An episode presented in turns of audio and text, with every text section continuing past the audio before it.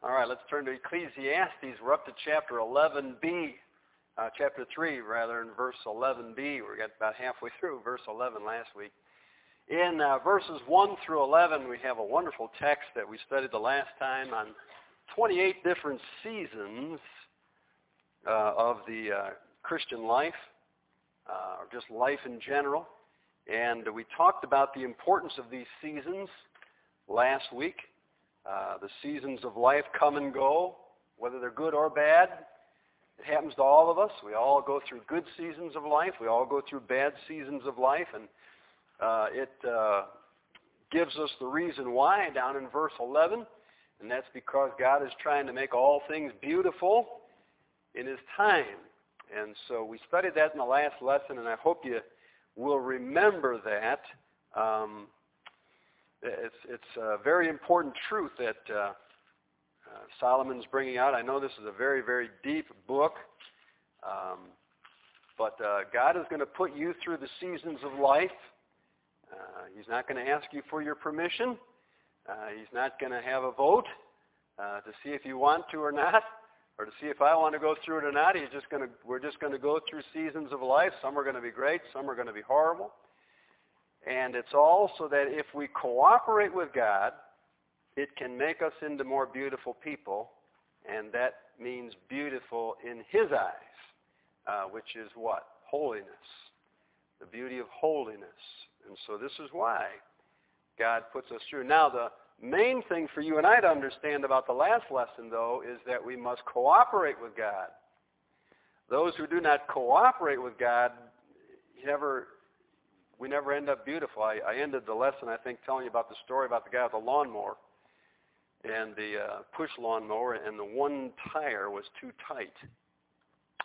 And as he pushed it and pushed it and pushed it, the three cooperated with his direction as the owner and the one that directed the lawnmower, but the other one just kept grabbing and grabbing and grabbing and grabbing and slowly turning around. And after years of that, that tire was destroyed. That tire was beat up and bent up and ruined. And it was a preacher who had that happen to his lawnmower, used that as a sermon illustration. I thought it was a good one. And he said, that's how some church members are. In my church, he said, they don't cooperate with God. They don't roll freely with God. They resist everything God's trying to do in their life. And they're going to make it to heaven. God's going to drag them into heaven, but they're going to be all beat up by the time they get there. And instead of being something beautiful, they're going to be something beat up because they got bitter at God, they got angry at God, they wouldn't submit to God, they had a hard head and a hard heart, and God had to keep trying to beat it into them. They never cooperated, and they're just, some people that are saved are just going to be dragged into heaven, just beaten to death. But others who cooperate with Him, He makes all things beautiful in His time. And so how is your walk with God? Listen to this verse, and then we'll get into some new stuff here. In Micah chapter 6 and verse 8, it says, "He hath showed thee, O man, what is good. And what doth the Lord require of thee, but to do justly, and to love mercy, and to walk humbly with thy God." Well, that's one of the keys of life right there. If you don't get anything else out of tonight, it was worth coming just for that. To walk humbly with thy God. Not to fight Him, not to question Him, not to, battle with Him all of your life, but to walk humbly with Him. That means to be submissive to Him. And it says it is required of us to walk humbly with our God. That tire on the lawnmower wasn't cooperating with its owner and in the direction the owner wanted to take it. It was all beaten up and battered. There's a lot of people that are like that. They're saved, but they're bitter at God. They're angry at God. They're always questioning God. They never just submit and kind of go with God. And kind of the rest of the chapter is built on that. So let's get to verse number 11. And we're in chapter 3, and we've already looked at the first part. It says, "He hath made everything beautiful in His time." We ended with those three words the last lesson. In His time. Not in your time, not in my time. We're going to see in the rest of this chapter, He's God. And that's all there is to it. He's God. He hath made all things beautiful in his time. Notice how he brings out this principle now that he's God. It says, also he hath set the world in their heart, so that no man can find out the work that God maketh from the beginning to the end. Notice here in verse number 11. Also he hath set the world in their hearts, so that no man can find out the work of God, the work that God maketh from the beginning to the end. Dealing with God is not a democracy. We really struggle with a verse like this, and we really struggle with the rest of this chapter as American Christians, because we try to take our American culture of thinking that we've got a vote. I've got a voice. I've got a right to be heard. I've got a vote in this, you know. We think somehow that can fit into our relationship with God. Do you understand tonight with God you do not have a vote? You do not have a democratic process whereby if you don't like it, you can vote it out of your life. The American view, or what the Scripture says here, the world view of the Scriptures will bring us into conflict with God.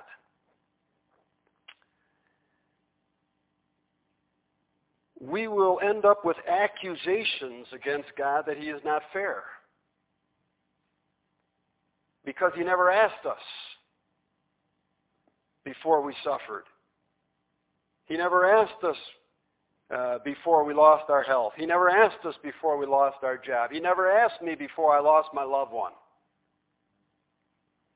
And if we have this American concept in our minds when we approach the Scripture, see, folks, we live in a theocracy in our relationship with God, not in a democracy. He's the king, period. That's all there is to it. Over in, I was looking at this today. Let's see if I can find it.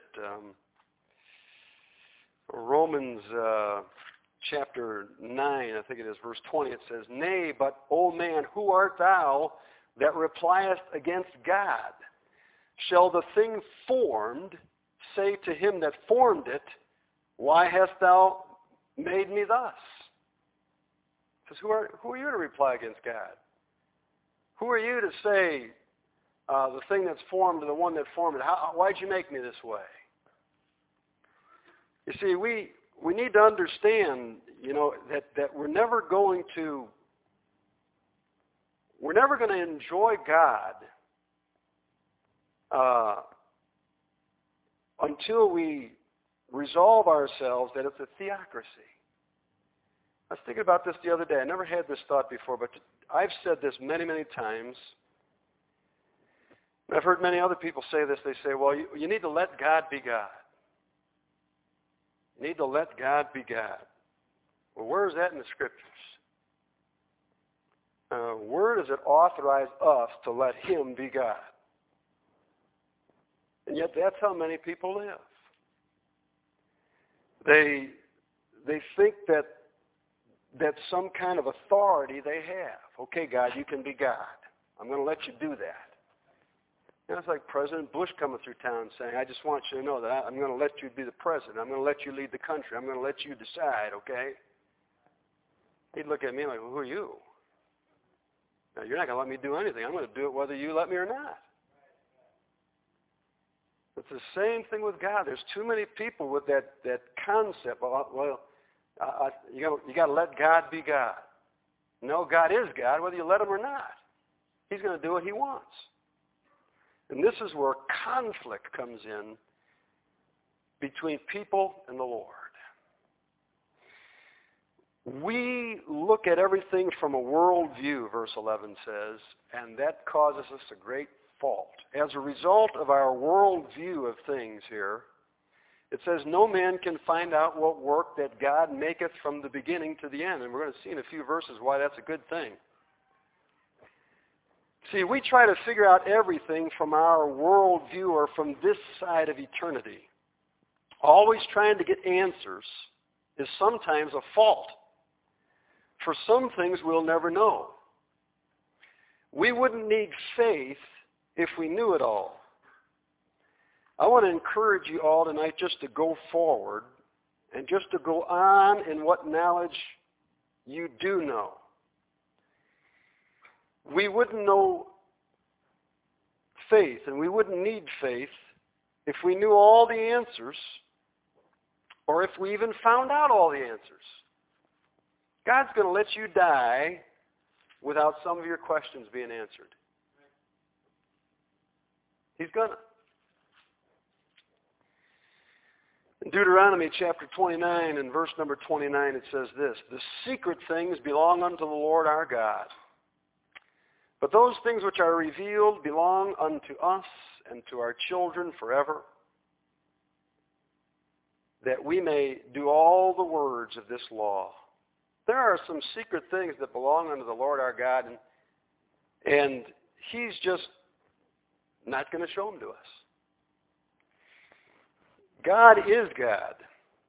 He doesn't have to show us everything. I don't know how it was when you were growing up, but there were times when I would ask my father why.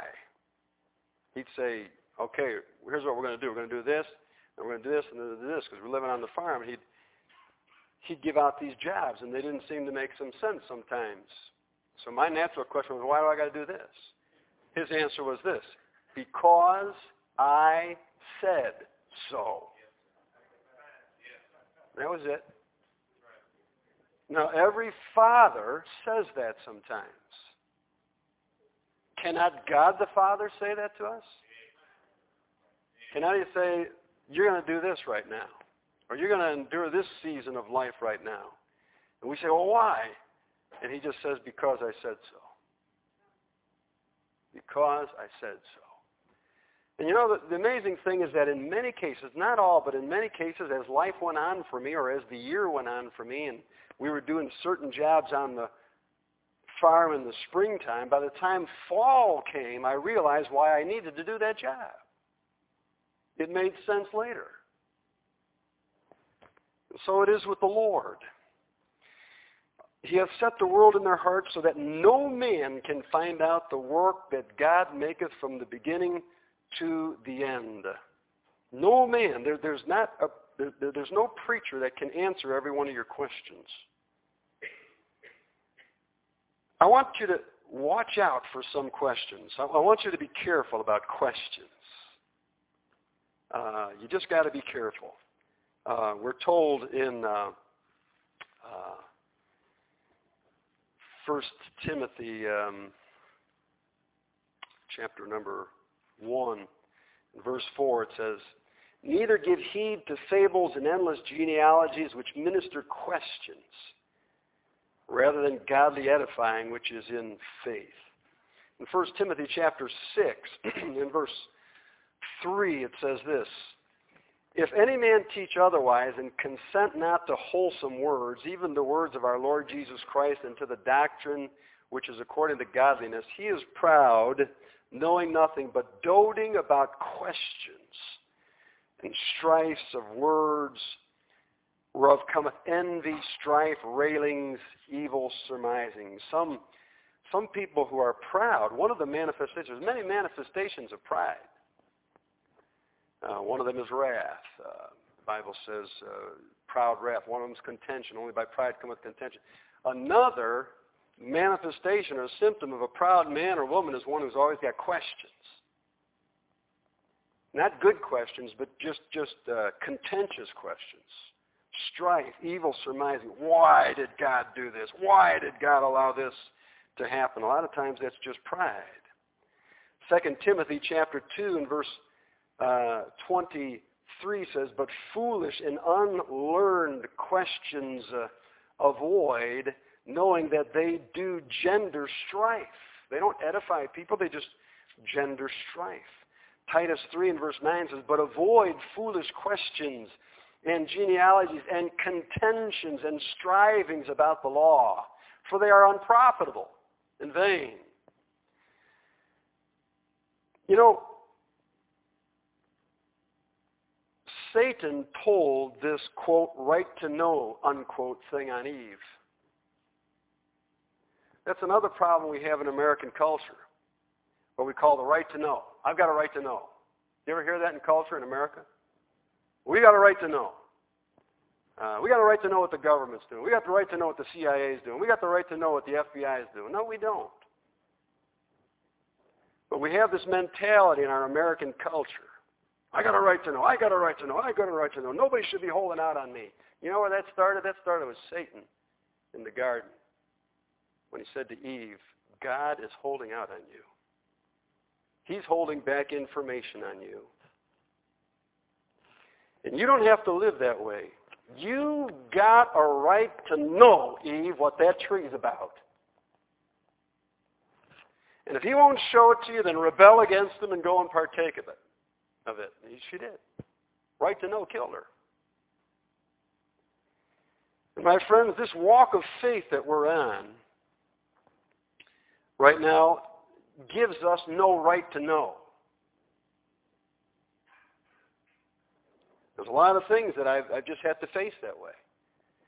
I've had people say to me, well, why would God take away Janet from Roy when Roy needs him the most? I have no right to know. I only have a right to trust. To trust him. Because there's coming a day when God's going to make it all plain. But it might not be in this life. God has never made his first mistake. And I, as a preacher, have decided I will die and go to my grave believing that. God has never made a mistake.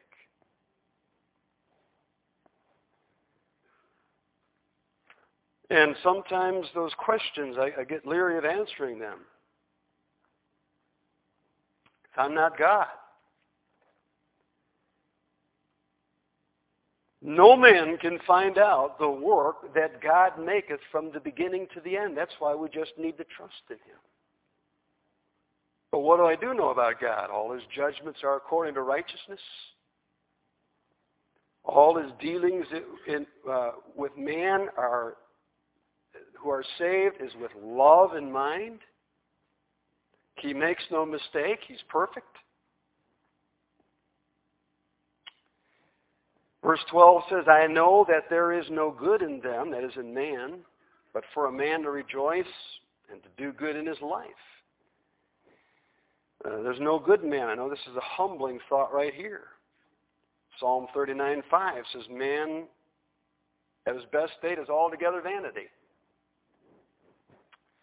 The Bible says we are all as an unclean thing.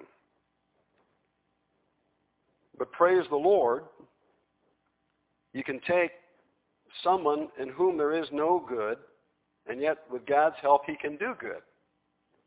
And it can be a source of rejoicing.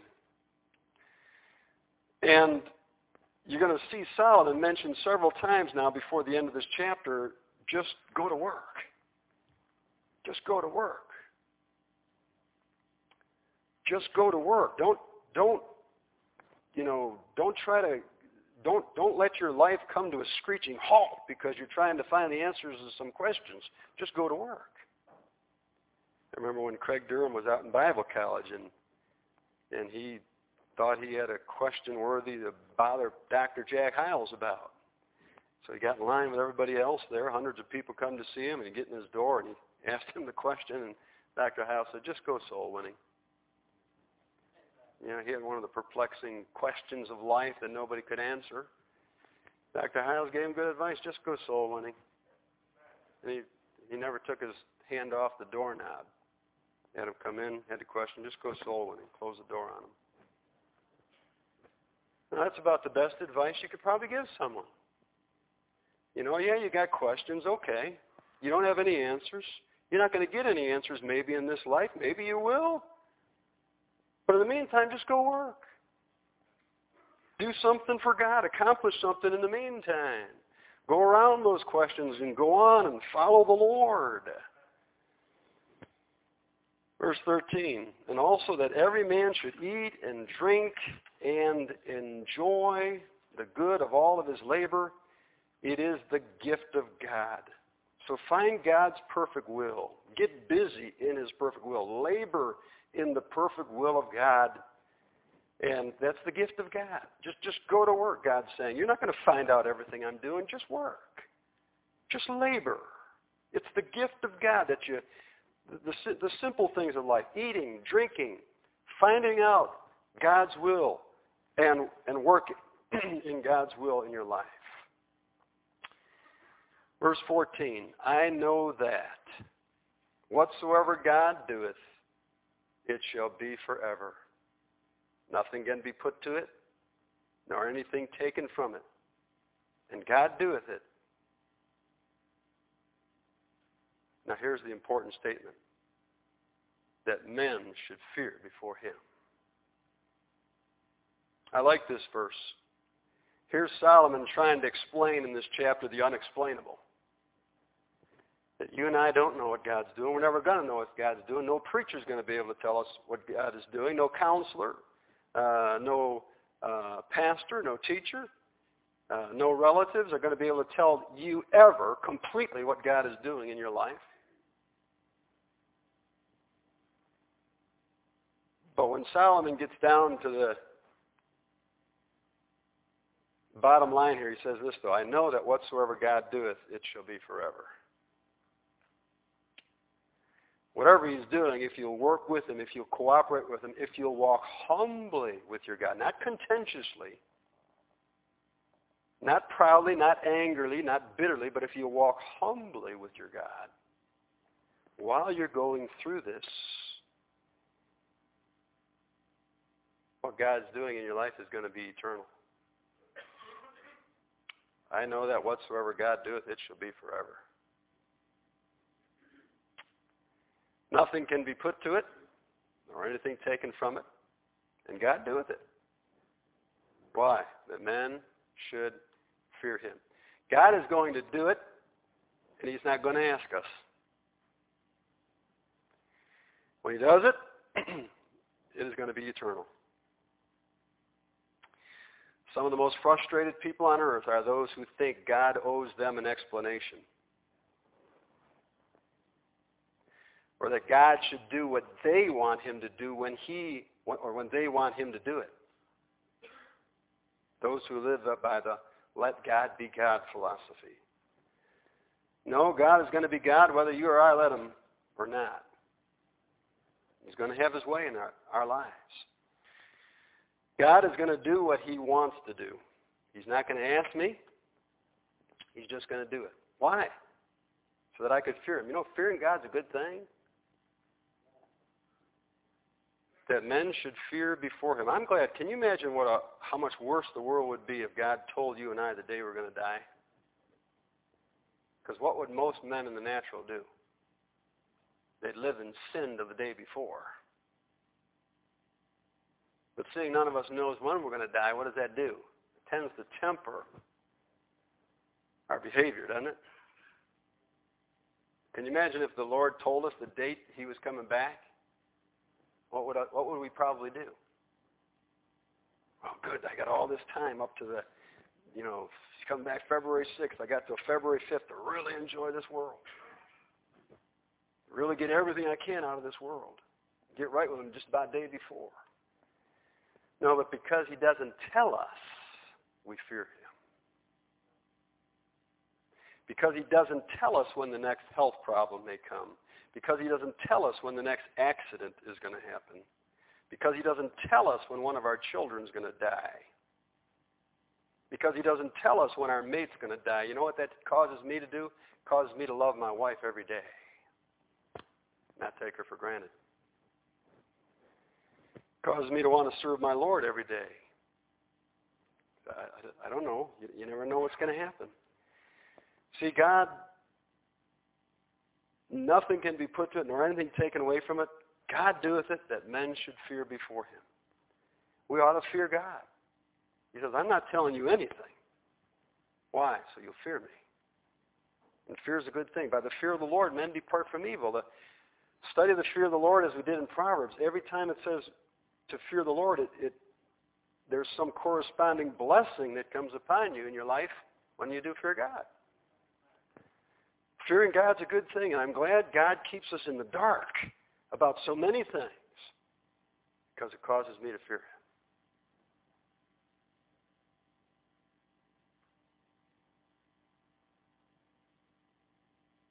Verse 15, that which hath been is now, and that which is to be hath already been, and God requireth that which is past. Our lives are not unique. Our problems are not unique. Our sorrows, our griefs, our questions, our depressions are not unique. People have been through it before, verse 15 saying, that which hath been is now, and that which is to be hath already been. Things are the same as ever.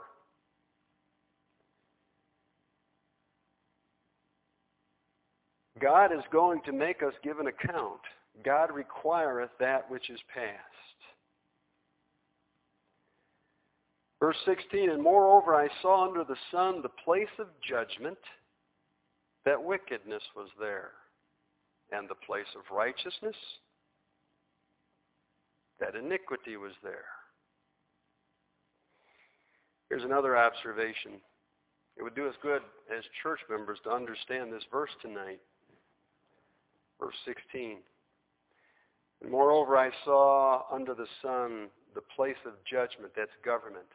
And I'm adapting this to us today in 2005. That wickedness was there, and the place of righteousness, that's the church. That iniquity was there.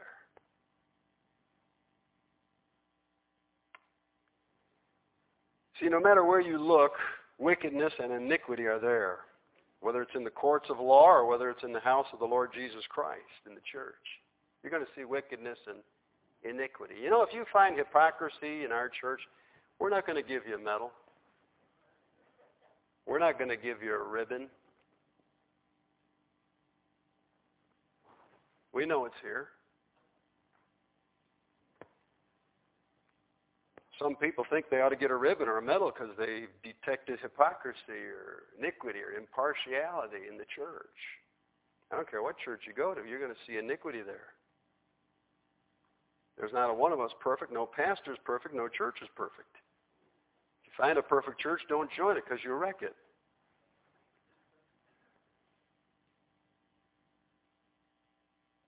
Every institution has faults in it. But we don't say to the military, listen, I don't want you guys to defend me anymore because there's a bunch of hypocrites in the Army. And you don't say to the police department, I don't want you guys, you know, on my street or watching over my house or anything because I know in our police department there's some hypocrisy there. I don't need you guys. Now, we don't get rid of the institution because there's some hypocrisy there. Same thing with the church. Now, we don't say, I'm quitting church. I've seen some hypocrites there, and they're not living up to what they ought to be. Solomon pointed that out in the scriptures here. Moreover, I saw under the sun the place of judgment, that wickedness was there, and the place of iniquity, righteousness, that iniquity was there. And so I said in mine heart, verse 17, God shall judge the righteous and the wicked. There is a judgment day coming. And both the wicked and the righteous are going to be judged. In Matthew 25 and verse 32, it says, and before him shall be gathered all nations, and he shall separate them one from another, as a shepherd divideth the sheep from the goats. John 5 verse 22, for the Father judgeth no man, but hath committed all judgment unto the Son. Acts 10:42, and he commanded us to preach unto the people and to testify that it is he which was ordained of God to be the judge of the quick and dead. That's those that are alive and those that are dead. Because he hath appointed, Acts 17:31, because he hath appointed a day in which he shall judge the world in righteousness by that man whom he hath ordained, whereat he hath given assurance unto all men, and that he hath raised him from the dead. Romans 14:10. But why dost thou judge thy brother, or why dost thou set at naught thy brother?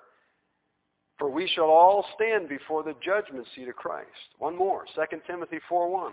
I charge thee before God and the Lord Jesus Christ, who shall judge the quick and the dead at his appearing, the rapture, and at his kingdom. It's after the millennium. So righteous people are going to be judged, and wicked people are going to be judged, as Solomon said here, and as it is said in many other scriptures. Hebrews 9:27. It is appointed unto men once to die, but after this the judgment. So there is a time coming when we're going to be judged for our actions, our behaviors, and even the intents and motives of our hearts and our attitude towards the Lord. So let's be sure our attitude towards the Lord is right. And what is that? Micah 6:8. We read it earlier. Walk humbly with thy God. That is what is required of us. How are you walking with God tonight? Are you walking contentiously with God? Are you walking bitterly with God? Are you walking angrily with God? Is he dragging you along? Are you walking humbly with him? Humbly with him. I want to encourage you to walk humbly with God. Verse 18, I said in mine heart concerning the estate of the sons of men, that God might manifest them, and that they might see that they themselves are beasts. Here's Solomon. He's pretty fed up with the human race here.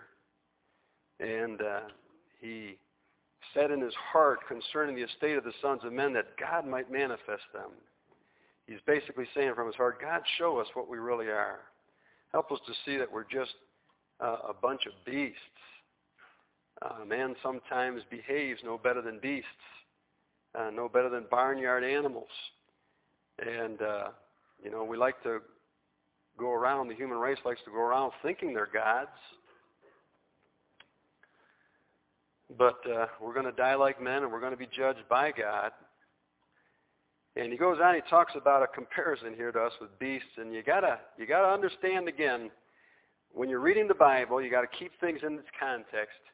I know some people have lifted these verses out and tried to justify animal rights with verses like these, and so on. You gotta keep words in their context.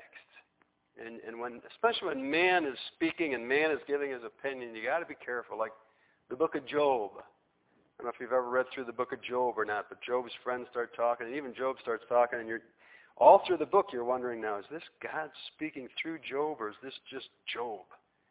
Is this God speaking through Job's friends, or is this just his friends mouthing off? And it's hard to differentiate sometimes what's true in this book and what isn't. The same thing with Ecclesiastes. These again are the words of a man who was backslidden, a man who was humanistic, a man who got completely away from God, served all kinds of strange gods, ran after strange women, and so on and so forth, just got disgusted with life in general and everything he saw amongst man out in the world. And he says, Lord, why don't you just manifest to us that we're just like a bunch of beasts? And here's one of the reasons why he thought that. Verse 19, for that which befalleth the sons of men befalleth beasts. Even one thing befalleth them, as the one dieth, so dieth the other. Yea, they have all one breath, so that a man hath no preeminence above a beast, for all his vanity. And so this is one of those verses that animal rights activists with their theologians, it seems there's a theologian for every group out there.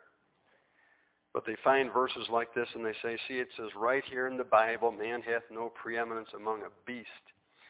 No, what he's saying here is at the beginning of the verse, for that which befalleth the sons of men befalleth beasts. Just as beasts have accidents, and beasts get sick, and beasts get diseased, and beasts get murdered, all the things that happen to beasts happens to man. There's no difference. He said this is vanity. And again, this is from more of a humanistic worldview of rationalizing by observation. Verse 20, all go unto one place. All are of dust, and all turn to dust again. All right, well, that's true. But there is a difference, and I want you to notice it in verse 21, the preeminence of man. It says, who knoweth the spirit of man that goeth upward, and the spirit of the beast that goeth downward to the earth. This is the only verse I know of that talks about the spirit of the beast. It just goes downward into the earth. I suppose it's, destroyed, annihilated. I'm not sure what happens to it. It's going to melt someday with a fervent heat or whatever. But the spirit of man goeth upwards. And we're going to see that later in the book of Ecclesiastes also. There is a preeminence about man, and that he not only has a spirit that goes upward, but he has a soul that goes upward. All souls are mine. Animals are never said to have souls.